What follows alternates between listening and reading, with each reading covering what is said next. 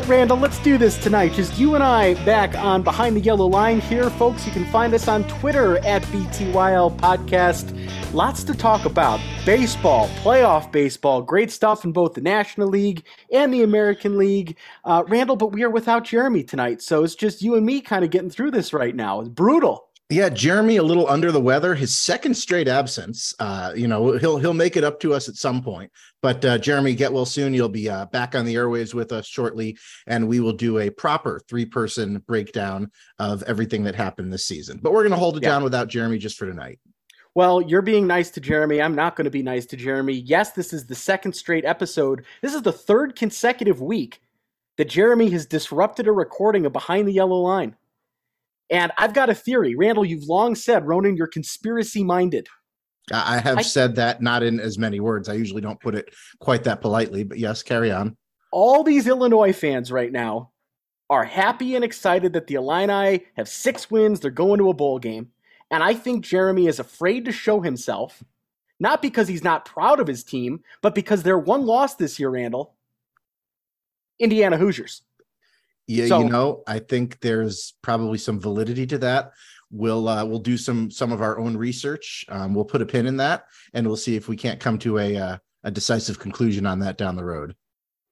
There's lots of Cubs stuff I do want to talk, so we need him to show himself again here on the show. Like I said, tonight we're going to focus a little bit more on Major League Baseball, the playoffs, so much exciting things going on, and frankly, so many ex Cubs a part of all of this stuff right now. But there are a couple of Cubs bullet points that I do want to talk about with you, Randall. I know this is your least favorite thing. We're in this period of time right now where the Cubs can't play, but they can't improve the roster for next year because you really can't do anything until after the World Series.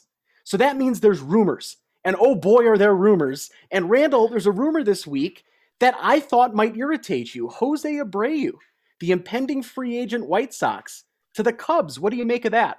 Well, I, you know, I'm an individual with a lot of least favorite words. It, it, it's uh, I'm, I'm versatile. My least favorite word can be a lot of things.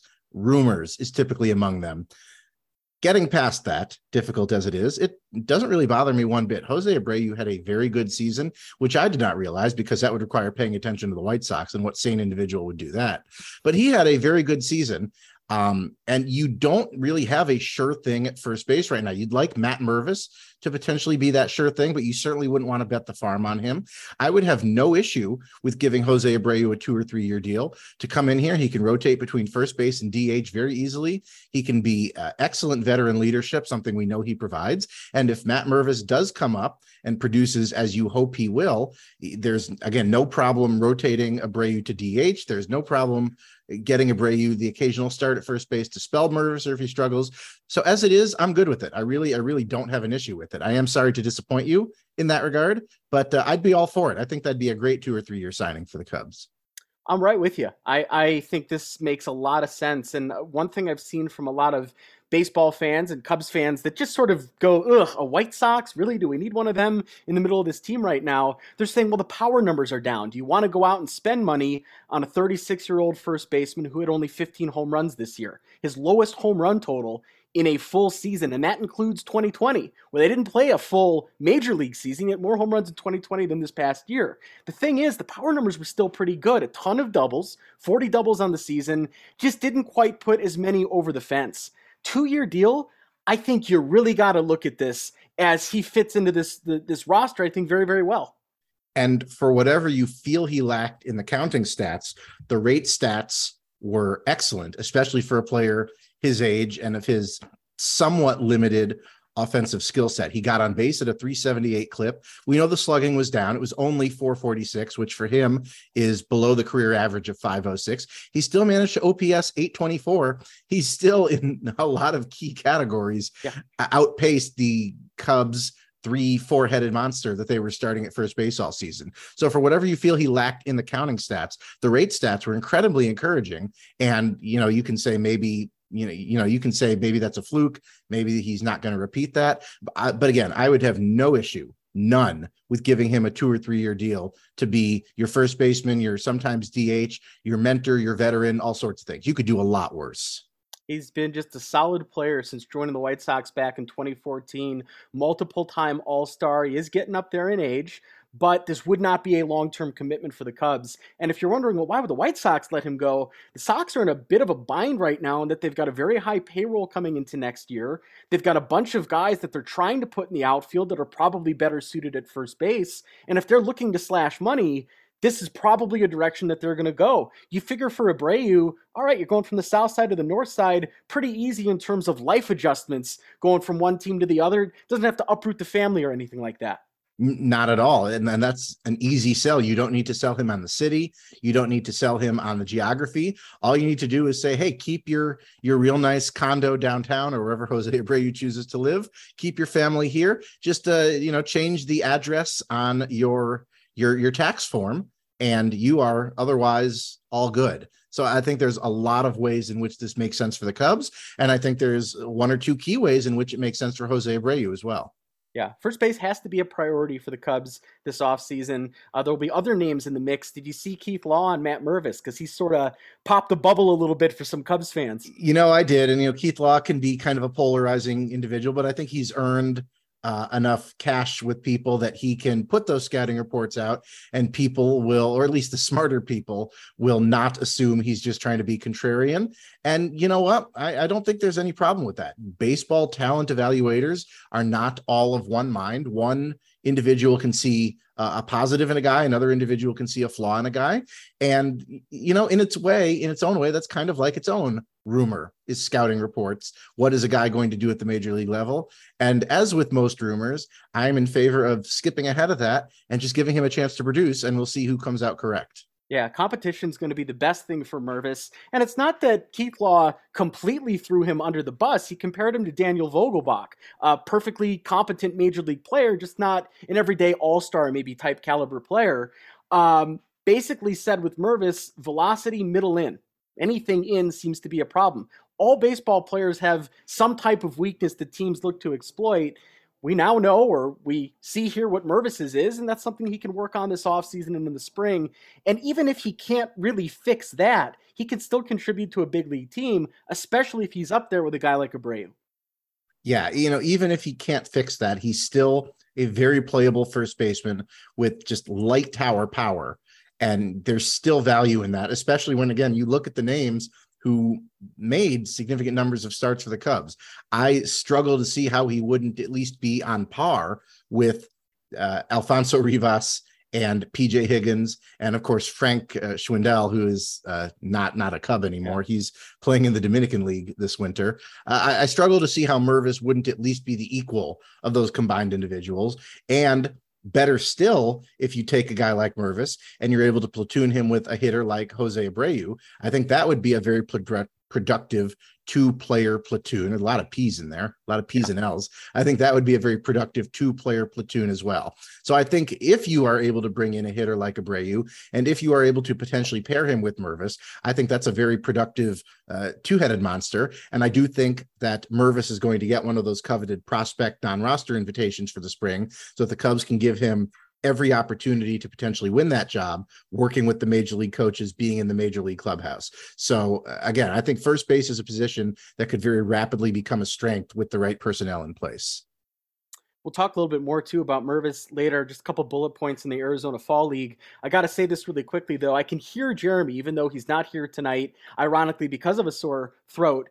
Uh, hmm. Vogelbach was an All Star in 2019. I just meant a perennial All Star type player, but I wanted to clarify that that was the year he hit 30 home runs for Seattle. If Matt Mervis has a 30 home run major league season and it happens to be with the Cubs, there's going to be some good things happening on the north side there. So we'll yeah. see what this is interesting though. Dan Vogelbach had a sandwich named after him in Seattle. It had uh, smoked meats on it. It had a Tillamook cheddar. So maybe Keith Law meant that that's something that Matt Mervis will never accomplish is having a Seattle sandwich named after him. And to be clear, that sandwich looked pretty good. So yeah, you know, again, big big sandwich for Mervis to fill. Well, here's another rumor for you, Randall. Aaron Judge to the Cubs. Report here says the biggest competition for the Yankees may be the Cubs. You buying that or not so much? Uh, no, I'm I'm not buying that with two coupons and a gift card. I think what money the Cubs are going to spend, I think they're going to spend on the starting rotation and the infield. Um, you know, it's always dangerous to say, well, we have these prospects coming at this position. Don't spend money there. But I do think that where the Cubs are going to spend this year will not be in the outfield and specifically the corner outfield. So, as great as that would be to get a, hitter uh, of the power acumen as Aaron Judge, I do think somebody is going to go bigger than the Cubs will be willing to go. And I do think it will be somebody with, uh, I, I, think, a little more space in the outfield, uh, literally, because he's a very large individual and yeah, figuratively. Uh, so, yeah, no, I'm, I'm, not buying that at all. I'm sure the Cubs will talk to him. I'm sure they'll kick the tires on him. Um, I, I don't particularly think they will be Eh, deep in the Aaron Judge derby. You know, I just like that the Cubs are in the derby for whatever it's worth, right? That they're being mentioned as okay, this is a team that could be in the mix for it. Maybe he gets a steak dinner in Chicago out of it, a trip to Wrigley Field. Okay, great. I cannot envision a scenario he's not a New York Yankee moving forward. No, especially I, as they advance the championship series, they're bringing him back, and he's going to get a boatload of cash. Yeah, I, I, don't think he's going anywhere. Like you said, maybe he'll get some nice PR tour out of it. A guy who's played in the, the biggest city in the country. Uh, you know, the, the the selling point is going to be seeing his name plastered on the scoreboard at Wrigley Field. That's really going to turn him. But no, I don't think he's going anywhere. And if he does, I don't think he's going to go to the Cubs. Uh, but like you said, it's nice to hear people thinking the Cubs are going to spend the kind of money that Aaron Judge will command. It's sure better than hearing no, the Cubs don't intend to spend. And again, I don't put a lot of stock in reports one way or the other. You you said it at the, the top of the show. I am I, I'm all for skipping to the offseason. Enough reports about them spending money. Show me them spending money to get one of those key players that's going to make this team better. Rumors are empty calories. They are the after school snack. They are not even a particularly good after school snack. Ronan, what's your least favorite candy? Because I know you have a whole lot of opinions on things like that. Uh, you know, something pineapple. You know that that's that's exactly what they are. Rumors are like a mango candy or like a banana candy. There we go. That's perfect. Rumors are banana laffy taffy. It's already a subpar candy. Banana is a subpar flavor. You put them together, you get a subpar candy. That's what rumors are. Yeah. You know, if you need if you need some kind of sugar rush in a pinch, they've got you covered. But you can always do better, and you can always just skip the snack and go straight to the the main course. Well, I love the fantasy of Aaron Judge playing for the Chicago Cubs. You can just visualize the ball going out onto Waveland Avenue. Uh, I just don't think that's going to happen. Uh, Yankees seem to be the prime candidate for a million reasons. And what I kind of like about his story here is he bet on himself. Yankees offered him a ton of money last year. He said, no, watch what I can do. He goes out, he sets the American League, League, home run record, not the Major League home run record. Not at all. The most in that American League, which they've got a great, great tradition of that happening with New York Yankees sluggers. But he's probably going to stay with New York moving forward. One other thing on this front, though, that just got me thinking about the roster going into next year. I've soured on Franmil Reyes, right? He had that nice 10 days or so or week at the beginning of his time with the Cubs. He looked really bad down the stretch. So before we pencil him in as a viable DH candidate for the Cubs next year, got to go out and get a real bat here. If they want to bring Franmil back for something like spring training and see if he maybe earns a roster spot, fine.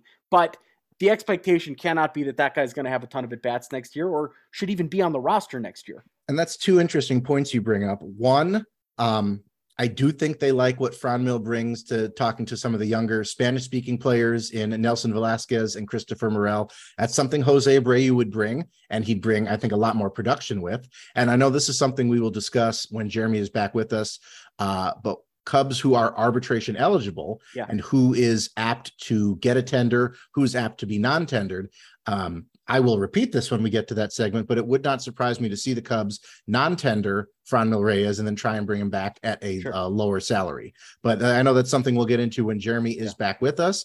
But uh, again, it dovetails back to Jose Abreu. If you want uh, a, a Spanish-speaking player to be that mentor in the clubhouse, Jose Abreu is very capable of doing that. And like we said, he's probably capable of doing that as a better hitter than Franmil Reyes will pan out to be.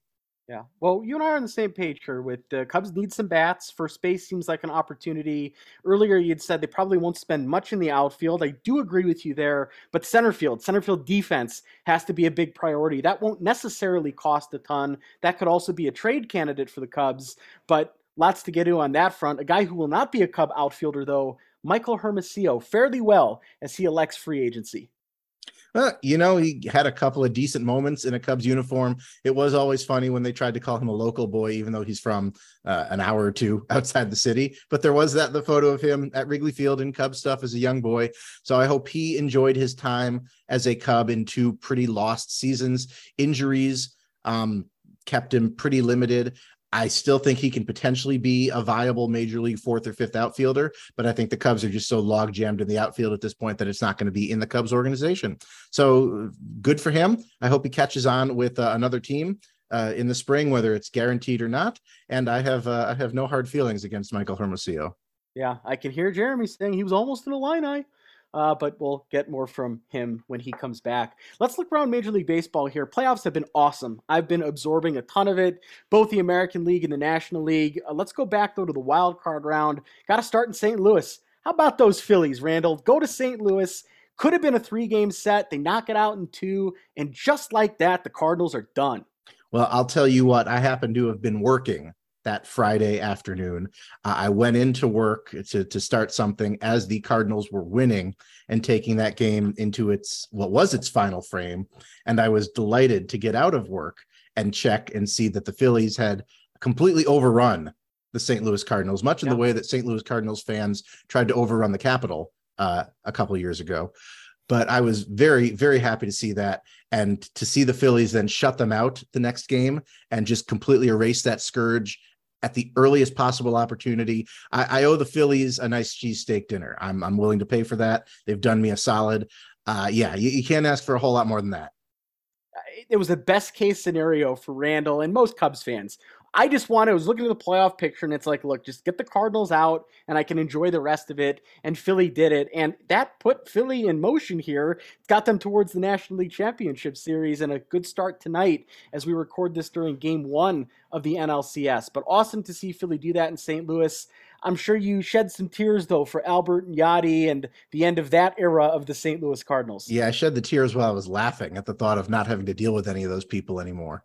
Uh, again, i am genre savvy. I, the monster is not dead until you show me the body, and even then. But Molina had spent all these this whole season trying to get people to pretend they liked him enough to give him retirement gifts. So it would be really silly for him to go back on that now. And uh, in fact, he will be managing Team Puerto Rico in the upcoming World Baseball Classic. So you would think that would probably rule him out from playing in a major league spring training. So I'm I'm slowly starting to warm up to life without Yadi. Life without Pujols can be a little different because he was gone for so long. We sure. enjoyed life without Pujols. We know it's like that. We know what that's like.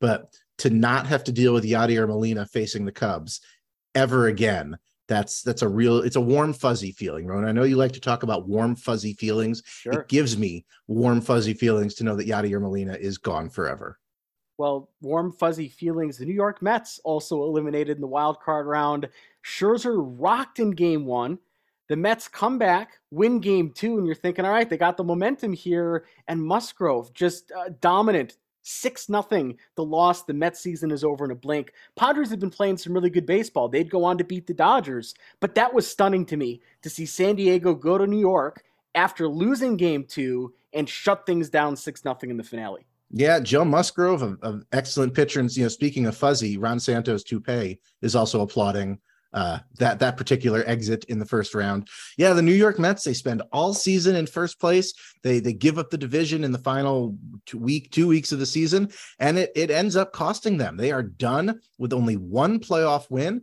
They lose this best of three series, and I'm not really all that sad about seeing them go on either. I say it every time. Ron Santo taught me better than that, and it's funny to see the team do all that talking, all that talking about how it's the Mets year, and they don't seem to realize it's never the Mets year ever. Uh, so I'm not too sad about seeing that series end like it did either. A first round in which uh, the Cardinals are out and the Mets are out at earliest possible convenience. I, I, did not dare to hope for that, but I'm delighted I was granted that. Yeah, it, it was really, really wild to see the Mets go down like that. And subsequent losses, teams like the Dodgers in the divisional series have a lot of people right now complaining about the number of 100 win teams that have been eliminated. Randall, do these people not watch baseball? This happens all the damn time. No, they don't watch baseball. The 2001 Mariners had to deal with this. The 2008 Cubs had to deal with this. No, these people don't watch baseball. It's a lot of whining. It's a lot of crying. It's a lot of Dodgers media and writers going, Why didn't our special team get a participation trophy? It's incredibly silly it's it, it I, you know uh, there's not even words for how stupid this is to to say well how how what how do you run a playoff system where the 111 win Dodgers are out in their their first round maybe the Dodgers could play better. Like the, I know the Dodgers view the Padres as this little brother team, and that's fine. I think there needs to be more sandpaper like that in baseball. But if you don't want them to kick you out of the playoffs, maybe play better in your best of five series. I think it's incredibly silly. And I was looking forward to the takes if the Yankees had lost game five today as we record this on Tuesday evening, October 18th. That did not materialize. The Yankees did win. They are advancing. But it's it's a lot of whining from people who again, like you said, I'm not sure I've ever actually seen a baseball game before. You don't want to lose in the postseason, play better. It's one of the reasons I was a little bit reluctant for playoff expansion is you're going to allow more high 80s or or maybe borderline 90 win teams in how hard is it to win three consecutive series? It's damn near impossible. You can't hard to do that in the regular season against crappy teams like the Pirates and uh, the Marlins, whatever the case may be. It's very, very difficult to win in the postseason, and there's some luck involved. There's there's lots of variables that get into it. This happens all the time since the lockout in 1994. There have been three 100 win World Series teams. That, I mean, it's, it's very hard to do it. And I think what that signals is the regular season, 162 games, gives you a really good ability to see who has been consistently good for six months or good enough over six months to end up on top. Playoffs, completely different ballgame. It's who can win this absolute crapshoot, who can get hot at the right time. And that's exactly what happens all the time. So I'm not surprised by it all. I don't think it shows a flaw in the system. I would say for baseball, even if you do expand and add two more teams in the next couple of years, let's leave the playoffs where it is now.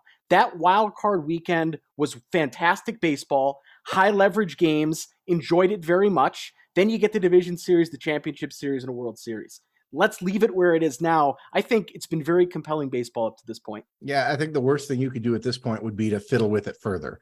This yeah. is what you've chosen. This is all part of the long CBA negotiations we all had to sit through last winter. Leave it where it is for right now for a couple seasons. Let people adjust to it. I think the worst thing you could do at this point would be to change it again immediately. It, yeah. At least give this format a chance to settle in. And again, not that I think there's anything inherently wrong with it. Again, baseball is a, a fluky sport. Yes, you can be out of the playoffs if you have two or three bad games. Again, if you don't like it, play better. There really isn't a solution to having top ranked teams out this quickly other than pressing down the scale for them in every conceivable way like saying something like they only have to win one game while another team has to win three or four. And that's again there, there's no reasonable argument for doing that none. It's a lot of whiny people and it's a lot of people who i, I don't know that they have a, a full brain in their head.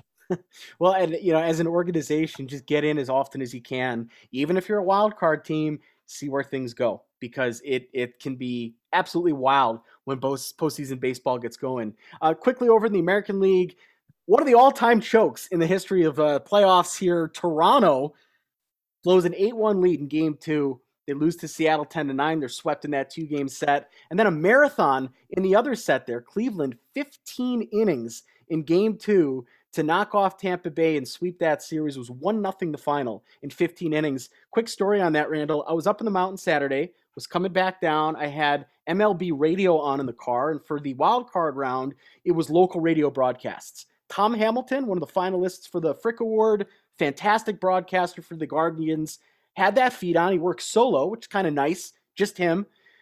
Was listening from maybe the ninth inning on, just totally locked into that game, glued into it as the batter was coming up with the walk-off home run in the bottom of the 15th, MLB, the official app, blew out. And. I thought it was just me in the mountains, bad service. It was universal. There was no live broadcast on MLB radio of that walk-off home run. I heard it later, couldn't believe it. Awesome to watch the video, but goddamn, Rob Manfred, why are you doing this to me? I pay for the service. The game's on the line. I didn't hear the big call you can always count on MLB's side products to let you down when you need them most. So, uh, you know, maybe in that regard, they are they are reliable in that they're unreliable.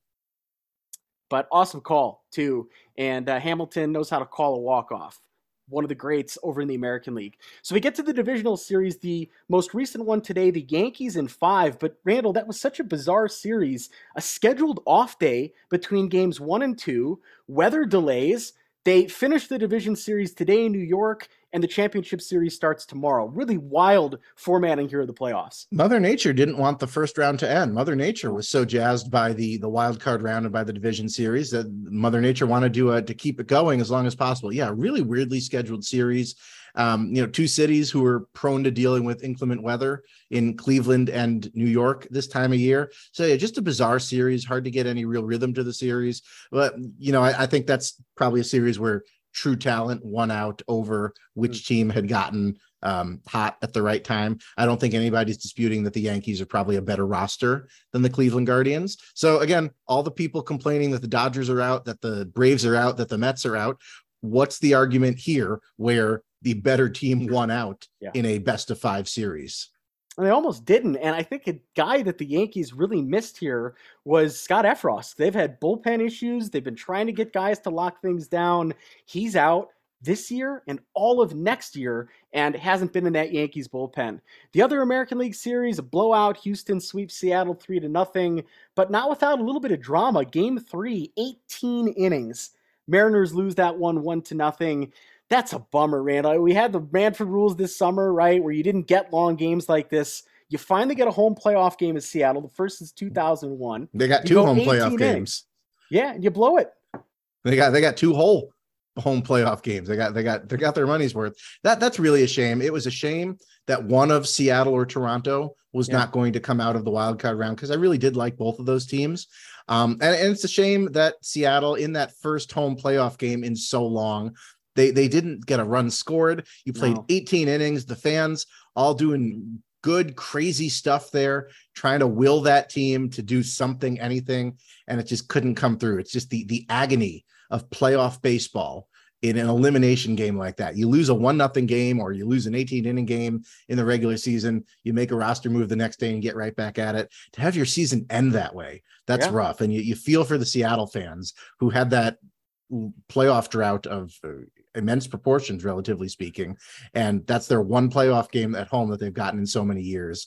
Uh, and to lose it like that, I feel bad for them. Well, I am hoping, Randall, that this is my last October for maybe the next decade where I can just sort of enjoy what's happening in the postseason without the weight of winning or losing. I'd much rather be a Mariners fan with regards to at least my team got to play in the postseason this year. But as a spectator, with nothing on the line, especially with St. Louis out, it's been so fun. And I was glued to most of that 18 inning game, was doing some stuff, but it was on the whole time. And it's just like everything in the playoffs is amplified. Every pitch, every attempted stolen base. To lose one nothing in 18 innings, that it would have killed you, Randall, if that was the Cubs. It probably would have killed me to lose like that. And like you said, everything is amplified. It's amplified even more so when your team is playing. There's no peace if your team yeah. is playing a playoff game unless you are up like 10 to nothing and even then you're waiting for the the other shoe to drop and for the other team to score like six runs in an inning and make it a game uh, yeah I, I, I cannot imagine having watched that game with a rooting interest other than I hope Seattle is able to come away with this from this with a win. Uh, you know, no, that would have killed me. You you are hyperbolic at times as to what will kill me, what won't kill me, what will annoy me. You are correct losing a one nothing game at home in 18 innings in the playoffs, that would probably end me. Yeah, yeah. Uh, National League was compelling. We didn't get a five game set in either place, but Philly wins in four. San Diego wins in four. When the season started here and we made our preseason predictions, I picked the Phillies to win the National League East. And both you and Jeremy said, no, you're wrong. And I was wrong, but they outlast our counterparts in the National League East, both Atlanta and the New York Mets. Phillies are going on. Those two teams are done. I think this is an example of a team that benefits from these short series like this. They've got two really good starting pitchers at the top. They've got a bunch of guys in the lineup that, if they're hot, are capable of knocking the ball out of the ballpark. And watching Castellanos, Harper, Schwarber doing things, there's a Cubs timeline where that's happening at Wrigley Field. That's not what happened in reality, but at least two of those guys playing for the Cubs was something that we expected a lot of in the postseason. Cubs fans on Earth 22 have to be loving it right now. They they get to see Yu Darvish shoving for the Cubs in the playoffs. They get to see Kyle Schwarber hitting huge home runs in the playoffs. Uh, yeah, Earth 22 is is lit right now. If you're a Cubs fan, we don't live on Earth 22. We live on Earth One, and so we are watching both of those guys doing it for uh, other teams that are not the Cubs. And tough. He beat the defending World Series champs. Really impressive stuff there from the Phillies. Padres knock off the Dodgers. That's been the big ghost in their division. They've been chasing the Dodgers for a decade. How satisfying was that to do it at Petco Park? Randall, it rained. I didn't know it rained like that in San Diego. Wild scene at Petco. I had no clue it rained in San Diego. Genuinely, I knew they had a tarp because every ballpark needs a tarp. I did not know it rained in San Diego, and to see the game delayed by that rain at, at the start, and then to see that rain during the game, I, I, you know, with all the weird stuff we've had happen this postseason, I guess we should just be glad it wasn't like raining blood or locusts or something like that. Well, we're down to four two in the American League, two in the National League. Best of seven in both sets here. American League first, Randall. Who prevails here? Yankees, Astros. Ah, boy, that's close. I think I hate I hate saying it. I think the Astros might be the more complete team, but if the Yankees get hot, that's a team that could very easily bludgeon the Astros. It pains me either way. I'm going to say the Astros come away in a hard fought series uh, in that in the ALCS. I'm never going to cheer for Houston. No, and, not cheering, not cheering. Yeah. I'm I'm being honest. I'm not oh, yeah, cheering. Yeah, and I'm not saying you are. I'm saying from my standpoint. And the cheating thing is one thing. I still hate them for the Killer B's and killing the Cubs when I was a kid, going out and getting Randy Johnson when the Cubs were supposed to get Randy Johnson, and that goddamn Astrodome. Goddamn Tal's Hill. Tal's Hill. All of it, Hill. All, all of it. The Crawford boxes. People say they miss the Cubs playing in Minute Maid Park 10 or nine times a year. I don't miss it one damn bit. You know, do it, do it for Ron Santo and the pumpkins. Gee whiz, right. Patrick, are those pumpkins out there in left field? Well, Ron, it's Minute Maid Park. They make orange juice. So they got me cheering for the Yankees here. And there's a lot of guys on the Yankees that I like. I like Stanton. I like Judge. I like Anthony Rizzo. They've got yeah, like that Rizzo guy. A half dozen Cubs former players and Cubs former minor leaguers all over that roster. I think the Astros, like you, are the better team here. If I were to bet on this series, I'd say it's probably going to be the Astros, but I'm pulling for the Yankees here, and it would be interesting to see Anthony Rizzo in a World Series at Yankee Stadium against Kyle Schwarber or Yu Darvish, whatever happens in the National League. There'll be some visuals there that would be compelling yeah compelling is one word for it. I don't know if that's the emotion. I don't know if i'm, I'm going to be find myself emotionally compelled when we do see that but yeah uh, yankees in the world series he's going to be facing a former cub teammate one way or the other. Um, in the national league ronan of mm. course we are going to see or we are seeing philadelphia san diego. Those are two teams neither of which won the division. They were both wild cards uh, and one of them is going to be in the world series. That's wild. I have my pick, but who is your pick to come out of the NL representing them in the World Series? Kyle Schwarber of the Indiana Hoosiers and the Philadelphia Phillies are winning the National League pennant. You know, I'm I, I, don't disagree with that. I think they are on this run. I think they've found what they are. I, I don't think they are willing to accept whatever flaws are on that roster. And again, uh, that was a team that got swept by the Cubs, not just at Wrigley, but in the season series. So if the Phillies do win the World Series, it's like the Cubs win the World Series. So I'm going to go Phillies as well. Uh, that would be fun.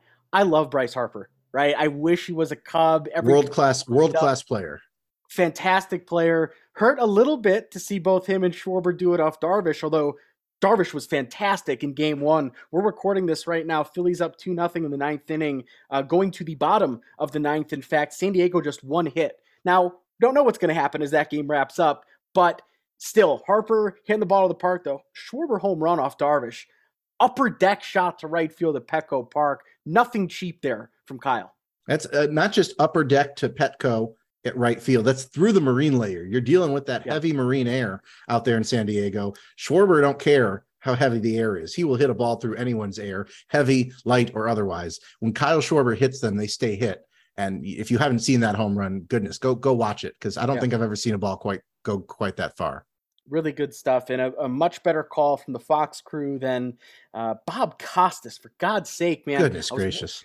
It, like we all have our memories of Bob Costas right? The thing he did to Strop was brutal a couple years ago.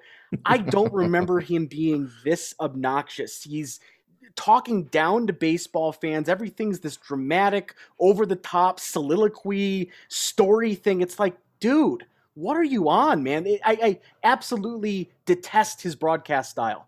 The game has the game has passed him by.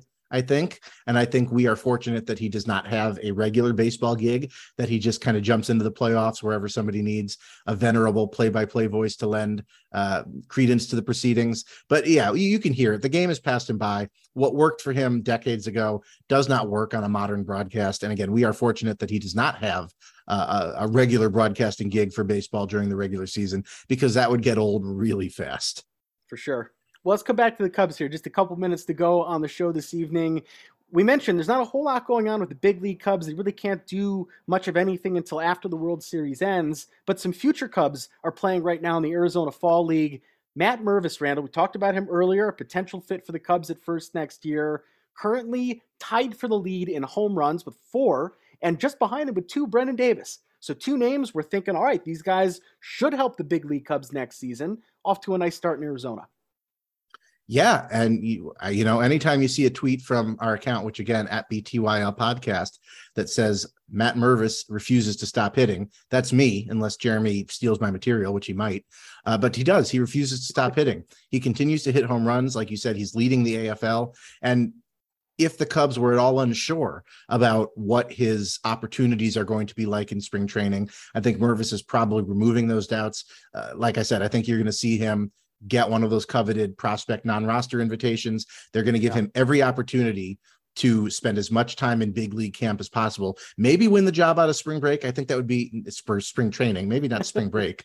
Um, they're going to give him every opportunity. Maybe uh, they're going to give him every opportunity to do that. I think that would be aggressive. But if he rakes all spring the way he raked all season and the way he has raked all fall, I think that would make the decision very difficult for them. So just in case the Cubs were at all unsure about whether to use one of those spots on him, I think those doubts are gone. I think you are going to see Matt Mervis right back there in Mesa at Sloan Park doing what he has done to put himself on the radar. And I think we are all going to be better for it.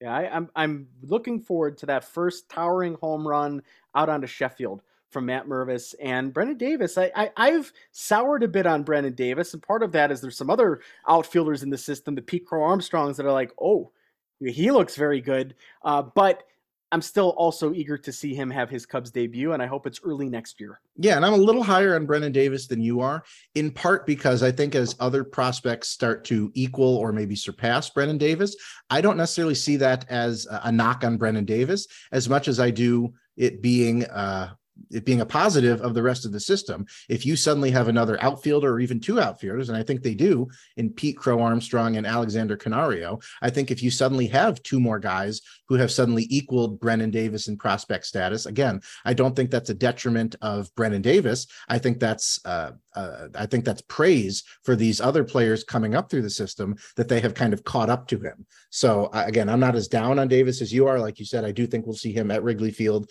I thought we'd see him at Wrigley Field June of this year. Yeah. Obviously, his back injury made that uh, a non-starter, but I hope we will see him at Wrigley Field at some point this year. I do think we will, as long as he's healthy. And it's you know it's exciting. The system does not have a star in waiting as it did with Kris Bryant, but I think it has a lot of guys with very reasonable floors who I think will come up and be very capable major league contributors, if not all stars, if not MVPs, if not the flashiest players. I think they are players who will come up and I think they will be very, very productive regulars uh, within yeah. short order. So, you know, you need that one star, and that's what trades or that's what free agency is for. So go out there and get it done, Cubs. Yeah, yeah, we're looking forward to that. We'll be back with a lot more Cubs talk next week. We want to talk about Jed's uh, postseason press conference or end of the season press conference, talk about those arbitration eligible players for the Cubs, lots of other news and notes on this Cubs team, but we need Jeremy back for that. Uh, as we're wrapping up here, 86th podcast in the history of the Chicago Cubs, Randall. Nobody's ever worn 86. No coaches, no coaches, no players. There are no 86s. So maybe Matt Mervis uh, next year or somebody. We'll get an 86 at some point over at Wrigley Field. Got to be honest with you, Randall. I got nothing nice to say about the Chicago Bears, so let's leave that where it is. How does that the sound? Le- the less said, the better. All right, we'll be back next time. Jeremy, rest up the voice, show your face. Indiana beat Illinois. The line I keep going though. So come back next week. Lots more Cubs talk on Behind the Yellow Line.